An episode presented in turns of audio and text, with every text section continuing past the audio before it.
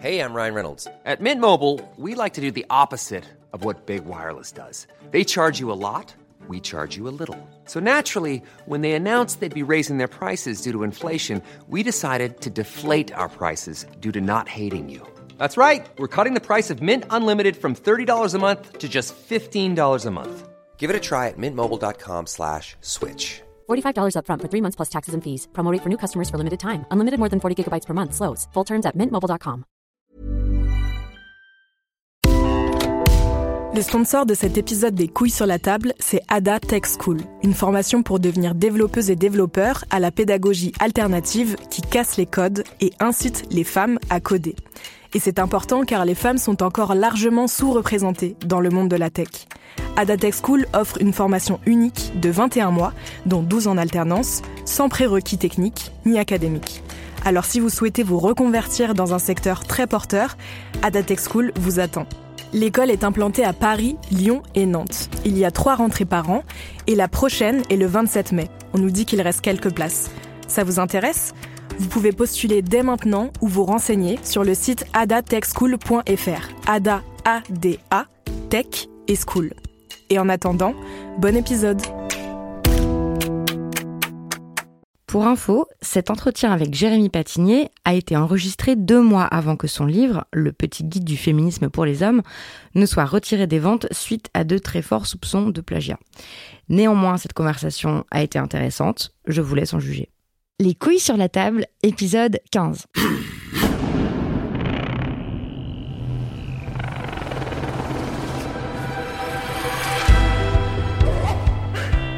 Dans cet épisode, on va parler du féminisme et des hommes.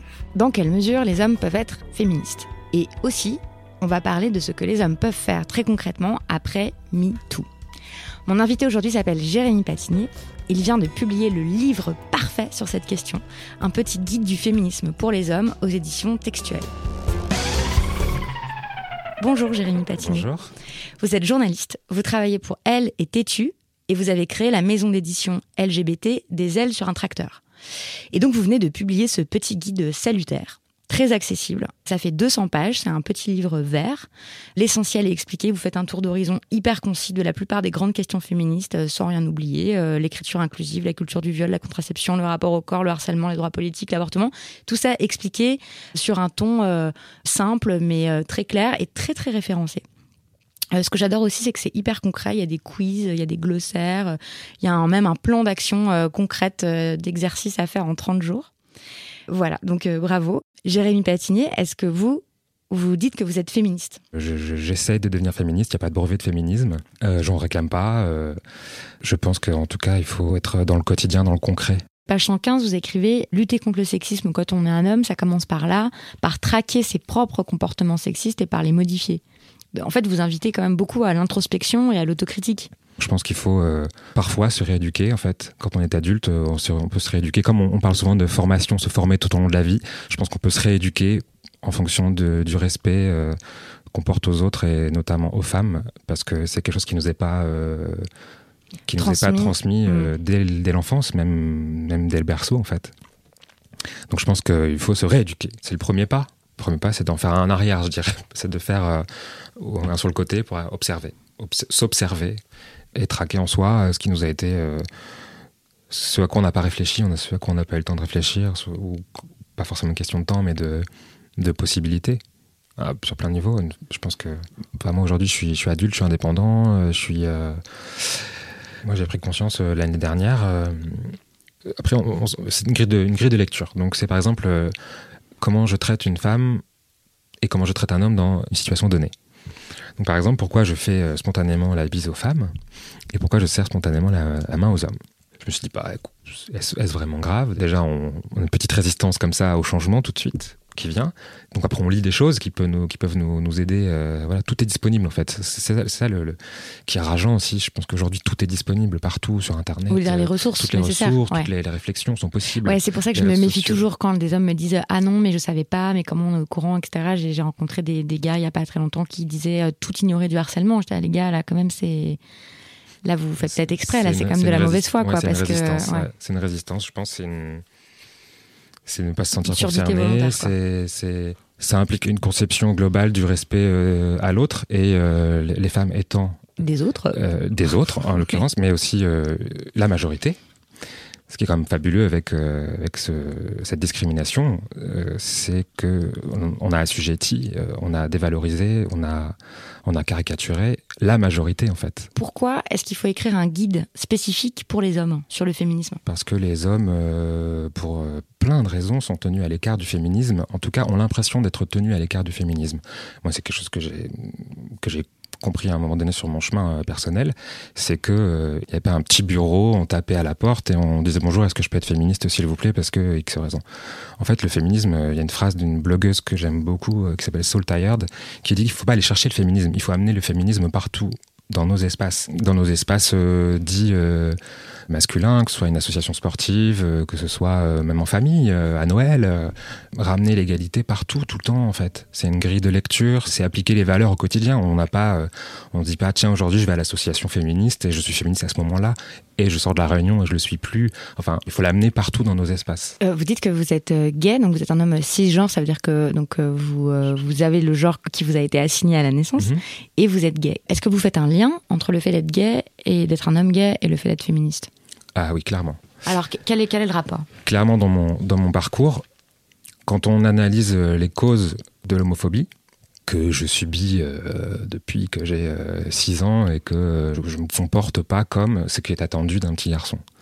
C'est-à-dire on attend d'un petit garçon qui soit qui se bagarre, qui joue au foot dans la cour et qu'il euh, ait des amoureuses. Pas de bol, euh, je remplissais aucune des cases. Moi j'avais des, j'avais des, j'avais des copines, je jouais plutôt avec elles, donc du coup plutôt je jouais avec des jouets de filles puisque je jouais plutôt avec des filles euh, parce que la violence euh, des, jeux de garçons m'intéressait pas en fait. Et puis de me rendre compte qu'un jour, l'insulte, la première insulte qui vient, euh, c'est tapette. C'est tu fais ta fille, tu joues comme une fille, c'est pédale. Voilà. Donc ce sont des insultes qui sont sexistes, qui sont au féminin.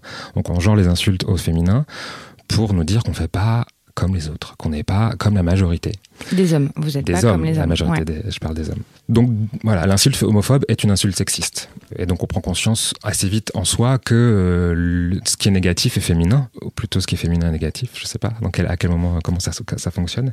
Mais c'est ça, c'est euh, l'homophobie, c'est c'est du sexisme, pour résumer. Et donc c'est euh, par ce par là que vous vous êtes dit bon alors je vais m'intéresser au féminisme? Comment vous êtes devenu féministe en fait? Bah, je le deviens, euh, je le deviens tous les jours. Enfin, j'ai du mal à dire que je le suis parce que je pense pas que ce soit un état. Euh, je pense que c'est une construction ou une déconstruction, mais euh, que c'est un. Je, prends conscience de cette inégalité entre les genres par cette dévalorisation du féminin. Et puis ensuite, ce sont des événements personnels. Un jour, je prends le métro avec ma sœur, qui a deux ans de moins que moi, et qui me dit, alors que vraiment, il il est pas très tard, le métro est éclairé. euh, euh, il y a des agents de sécurité, euh, voilà. Mais elle me dit, tu sais, moi je prends pas le métro aussi facilement que toi. hein. Enfin là, je tombe des nues et je, je tombe des nues vraiment. Pour que ça m'ait marqué, c'est vraiment que ça, ça veut dire quelque chose de très important. Après, je suis d'une famille de femmes au caractère fort, qui n'ont pas eu euh, toute de la chance, mais euh, avec leur mari, en tout cas, que dans leurs histoires euh, de famille. Mais j'avais aussi des notions comme ça d'égalité, des représentations très fortes de, de femmes. Et quand j'entendais des choses, des fois, les femmes peuvent pas euh, faire ça, etc. Je, je dis, mais attendez, moi, je, c'est, c'est complètement le contraire que je connais. Je ne, Hmm. je peux pas souscrire à des, à des phrases sexistes, puisque dans mon éducation, dans ma famille, dans mon enfance, même des institutrices qui m'ont marqué à vie euh, par, leur, euh, par ce qu'elles m'ont transmis, par leur intelligence, par leurs compétences. euh, là. Donc, à un moment donné, tout ce, tout ce puzzle-là euh, de, de vie fait que euh, bah, on prend conscience de la réalité sexiste, de la, du quotidien sexiste, c'est-à-dire à tous les coins de rue. Au sens propre comme au sens figuré, Ouais. parce que je cite... je cite un exemple là, qui me vient, que les, le nom des rues, par exemple, euh, à Paris, c'est 4% Des noms de rues qui sont, euh, euh, qui sont mm. des femmes. Donc l'invisibilisation des, des, des femmes et donc de leurs compétences, parce qu'on donne un nom à une rue euh, selon l'histoire et la, la- ce qu'on fait, les personnes. Donc euh, on invisible leurs compétences, on n'invisibilise pas juste les femmes. Donc euh, tout ça, tout ce maillage-là fait que je, prends conscience de ça et je pense que c'est pas parce que je suis homosexuel en fait que je prends conscience de ça. C'est parce que je corresponds pas aux clichés attendus et que j'ai aussi le contre-exemple de tout ce qu'on me dit en fait au, quotidien.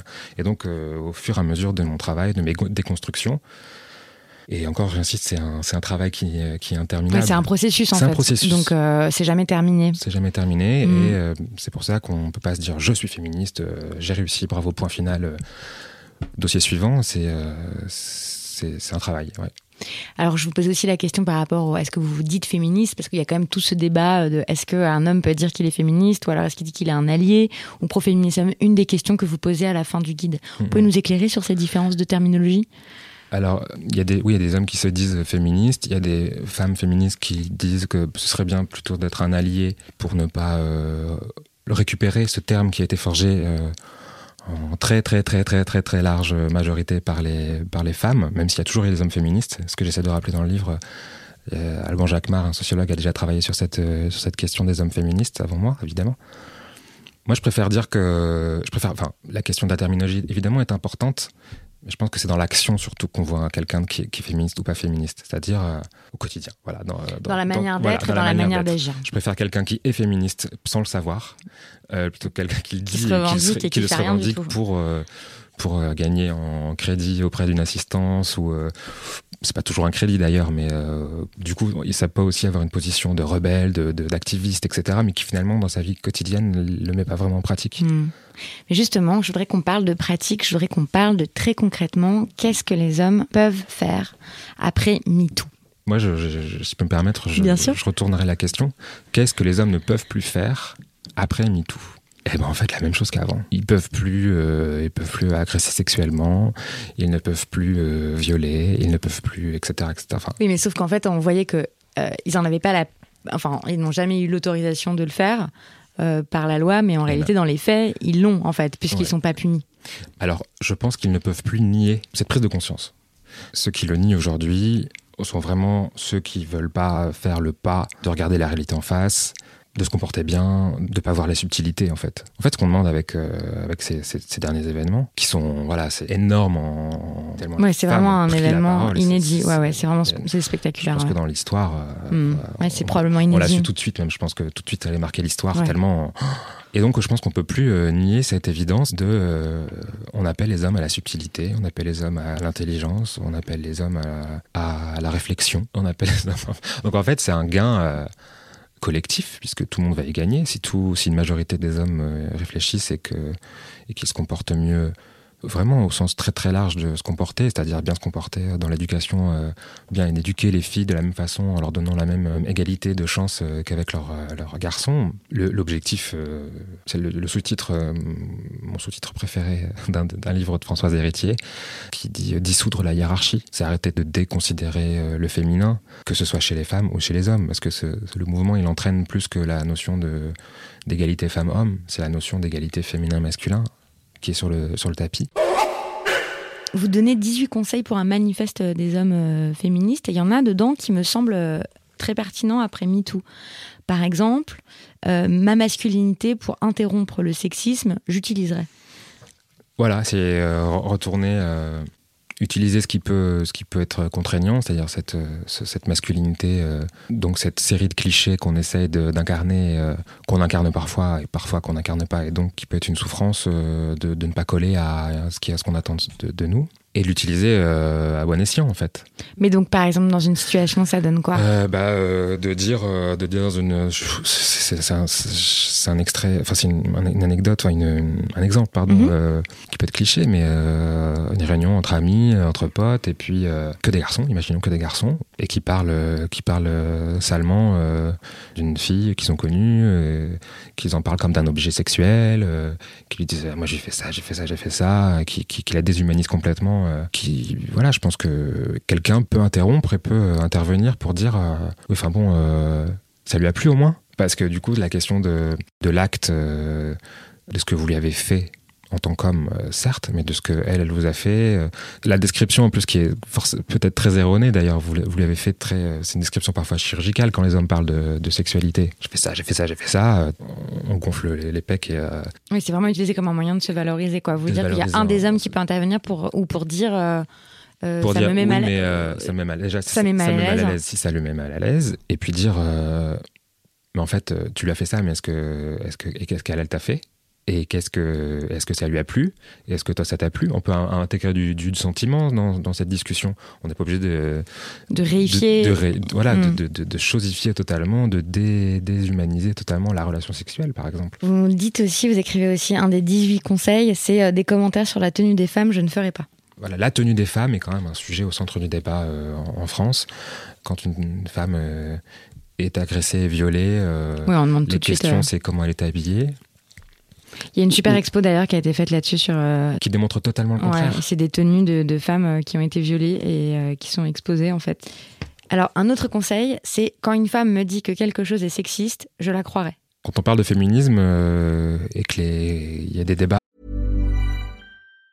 Planning for your next trip? Elevate your travel style with Quince. Quince has all the jet-setting essentials you'll want for your next getaway, like European linen premium luggage options, buttery soft Italian leather bags, and so much more. And it's all priced at 50 to 80% less than similar brands. Plus, Quince only works with factories that use safe and ethical manufacturing practices. Pack your bags with high-quality essentials you'll be wearing for vacations to come with Quince. Go to quince.com slash trip for free shipping and 365-day returns. Hiring for your small business? If you're not looking for professionals on LinkedIn, you're looking in the wrong place. That's like looking for your car keys in a fish tank.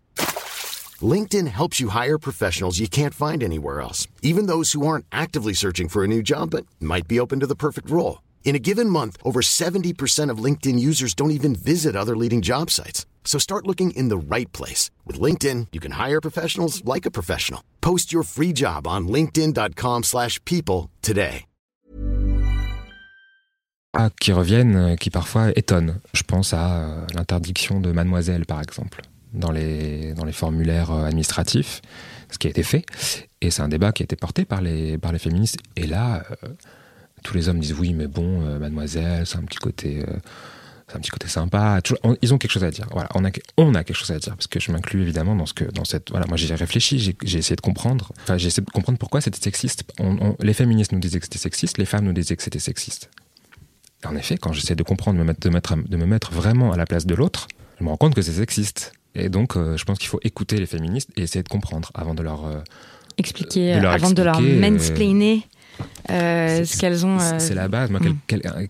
une, personne noire qui me dit que le carnaval de Dunkerque, dont on parle en ce moment. Donc la nuit des Noirs. La nuit des Noirs. Mm.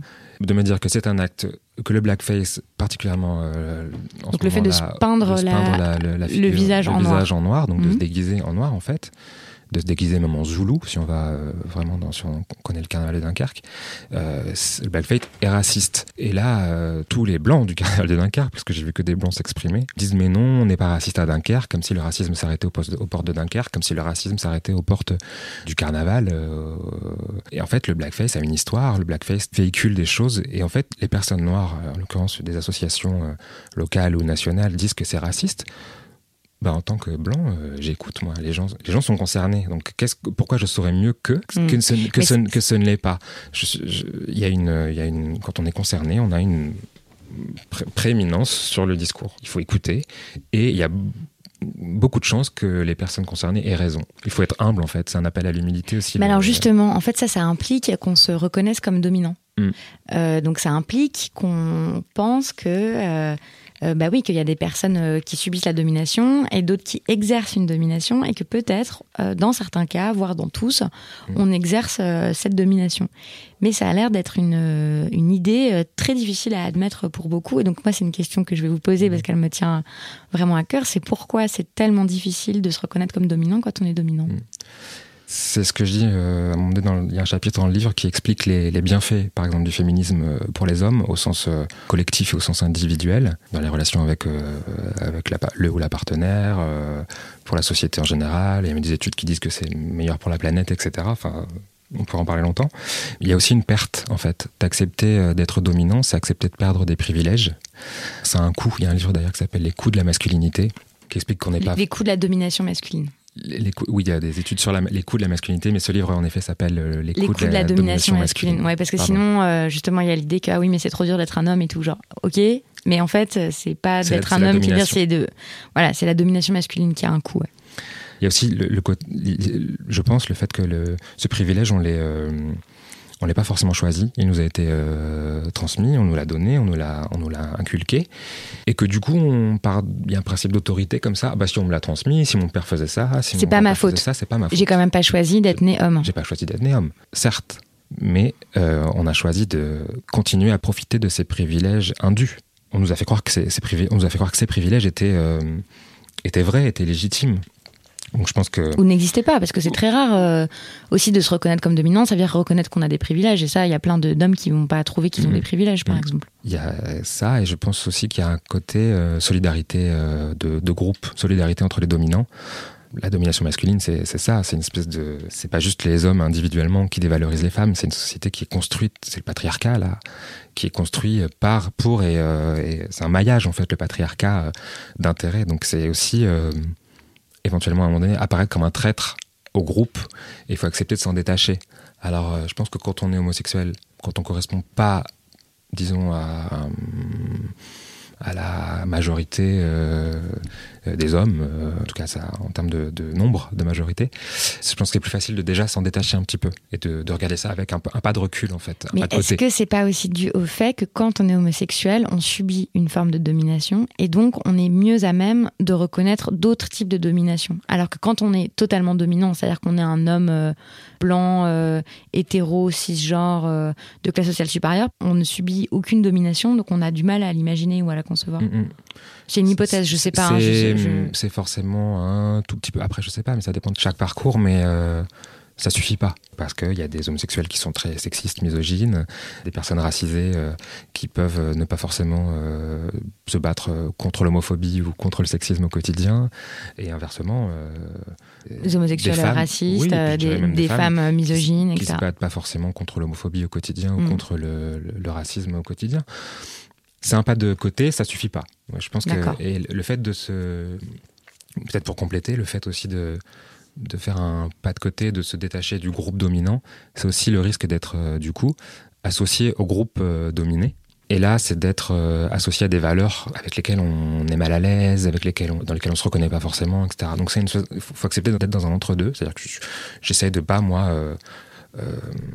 j'essaye de pas euh, solidifier le patriarcat au quotidien, mais je suis pas pour autant une femme. Je le serai pas. J'ai pas. C'est pas mon. C'est pas mon identité. C'est pas mon parcours.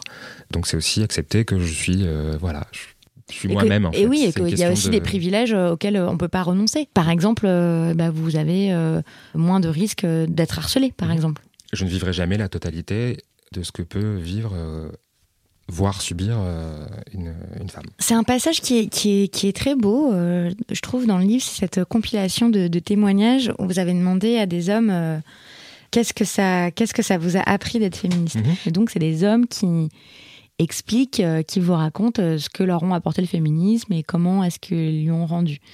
Il y a des réponses comme, par exemple, il m'a permis d'épouser une femme indépendante d'esprit. Ou il m'a permis de lier des liens amicaux, amoureux avec des femmes géniales, euh, d'affirmer mes opinions face, à d'autres hommes. Ou euh, traiter les femmes comme des égales m'a permis de vivre des amitiés et des amours bien plus profondes, réciproques et enrichissantes que ce que j'ai pu observer chez beaucoup d'hommes autour de moi. Bon, il y a aussi des, hommes euh, qui disent, qui disent que rien, si ce n'est d'être plus en accord avec mon éthique, donc il y a quand même un bénéfice. Mais en fait, en lisant ça, donc c'est- c'est c'est- c'est chouette. Enfin, moi, je pense aussi que le féminisme, c'est pour les hommes et pour les femmes, que c'est un, euh, voilà, c'est un état humain plus plus élevé. Mais en même temps, on se dit euh, bon, enfin, Mhm. pourquoi est-ce qu'il faudrait que que le féminisme apporte quelque chose aux hommes? Que ça leur serve. Ouais, pourquoi est-ce qu'il faut que le féminisme leur serve? Je sais pas s'il faut que ça leur serve, mais moi je voulais montrer que ça leur sert vraiment en fait. C'est pas pour les convaincre que je voulais leur montrer, c'est pas pour les convaincre de s'engager. C'était pas par pure. euh, Je pense que la pure générosité euh, est difficile. Le pur respect sans qu'on en tire de profit est difficile. Euh, Il y en a un d'ailleurs qui dit euh, c'est douloureux.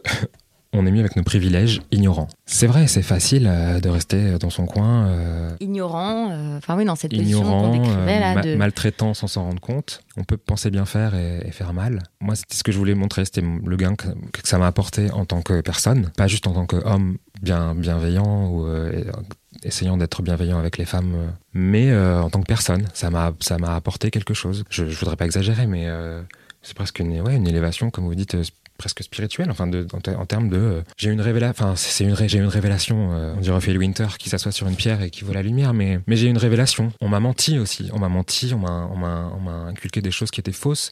Et moi j'ai envie d'être un homme libre, euh, libre penseur, libre. Donc par amour de la vérité en fait aussi, on peut devenir féministe. Quand je dis que c'est une éthique, c'est ça, c'est une Mm. éthique de, de, de vie, de, de me dire euh, j'ai des privilèges certes. Alors là, je parle de façon très euh, en dehors de la réalité, mais je pense que c'est important de, montrer cet avantage euh, intime, quoi, qui en effet. euh, alors c'est d'abord évidemment les femmes qui en sont les bénéficiaires. Quand on est un homme et qu'on met en place cette éthique, qu'on essaye de la pratiquer vraiment au quotidien, parce que c'est de, l'action, c'est du quotidien.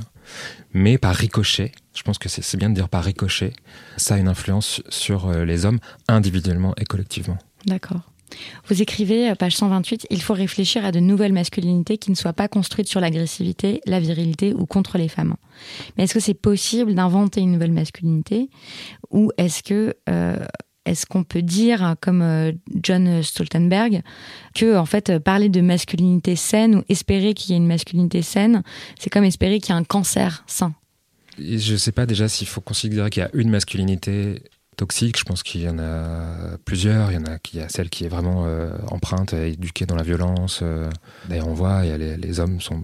La violence est du côté des hommes en grande majorité. Euh, Les hommes se retrouvent plus en prison. Ils ont des comportements plus violents. Ils ont ils pratiquent des sports plus violents, etc. Je pense qu'il y a des masculinités. Certaines sont violentes euh, sous, sous certains aspects, et je pense qu'il y en a d'autres qui, qui sont bien à l'aise dans leur slip, j'allais dire. Comme quoi, je ramène à un cliché aussi, mais bien dans leur tête et dans leur slip alors. Les masculinités et les féminités, c'est un continuum. C'est comme les orientations sexuelles. Là, on parle d'identité de genre. Il y a un large spectre de 100% hétérosexuel à 100% homosexuel. C'est un spectre. Je pense que l'identité de genre, c'est ça aussi. Être soi-même dans un continuum large. Je pense qu'en effet, parfois, certaines masculinités sont, sont une maladie, sont, sont dangereuses surtout. Ouais, nocive Pour soi-même. pour soi-même, et pour, et pour les autres. pour les autres, pour la planète, euh, pour. euh, D'accord. Est-ce que euh, dans les jeux que vous proposez, il y a par exemple page 161, il y a un jeu sur la langue. Euh, vous dites, euh, je vais trouver. euh, alors, euh, essayez de trouver un équivalent non sexiste de certaines expressions. Bon, moi, j'ai pas tout trouvé. Du Mhm. coup, j'étais curieuse de voir euh, quelle réponse euh, vous vous aviez trouvé. Mhm. Alors, par exemple, euh, l'équivalent non sexiste de Allons enfants de la patrie. J'en ai pas trouvé non plus pour tout. Moi, l'idée de ce jeu, c'est de proposer de se rendre compte que dans, euh, en effet, euh, les enfants de la patrie ou liberté, égalité, fraternité, ou les journées du patrimoine, la notion de patriarcat, de, de- de la prévalence de- des hommes, était euh, invisibiliser les femmes. J'ai pas, j'ai pas de solution à tout. Pour euh, Allons enfants de la patrie. Moi, je, je un peu. Par contre, pour Elle a des couilles, bon, bah, clairement, euh, elle a. Elle peut avoir des ovaires, elle Des peut ovaires. avoir euh, du courage en fait. Oui, ou juste du courage. Oui, c'est vrai. Les ovaires sur la table, c'est pour, euh, Oui, pour bientôt. peut-être, peut-être, on, on y réfléchit. Liberté, égalité, fraternité, ça peut donner, Liberté, égalité, solidarité, par exemple. ouais, ou euh, adelphité. Ah, Delphité, ah oui, c'est. Ouais, Je, je sais pas encore trop, mais oui, peut-être ça. Ouais, On est dans la Grèce là tout de suite. euh. Ouais.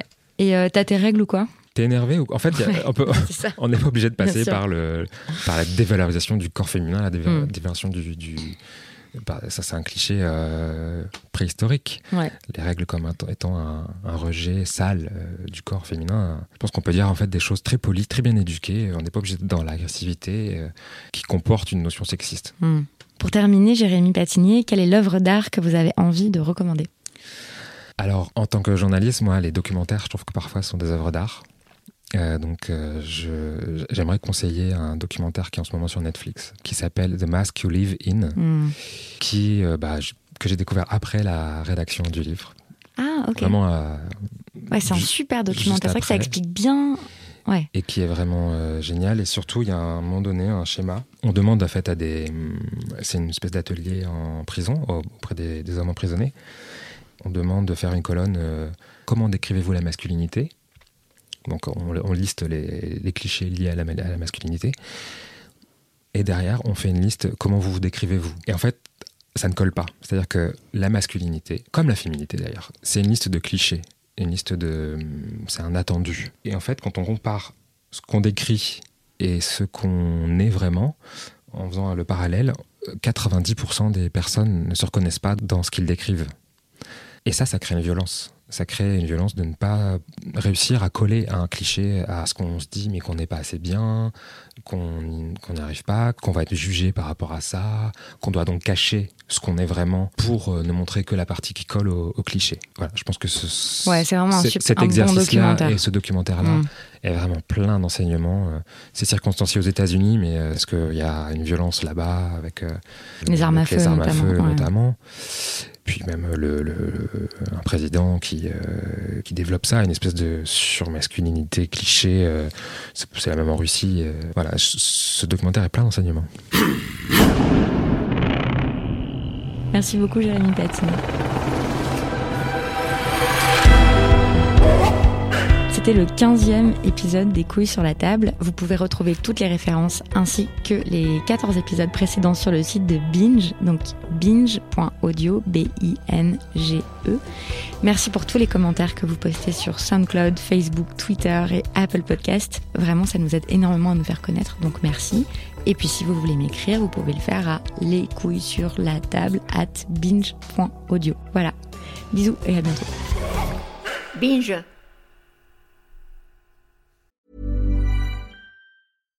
When you make decisions for your company, you look for the no-brainers. And if you have a lot of mailing to do, stamps.com is the ultimate no-brainer. It streamlines your processes to make your business more efficient, which makes you less busy. Mail checks, invoices, legal documents, and everything you need to keep your business running with stamps.com. Seamlessly connect with every major marketplace and shopping cart Schedule package pickups and see your cheapest and fastest shipping options from different carriers with rates up to 89% off USPS and UPS rates. And with the stamps.com mobile app, you can take care of mailing and shipping wherever you are. Make the same no-brainer decision as over 1 million other businesses with stamps.com. Sign up with code program for a 4-week trial plus free postage and a free digital scale. No long-term commitments or contracts. That's stamps.com. Code program.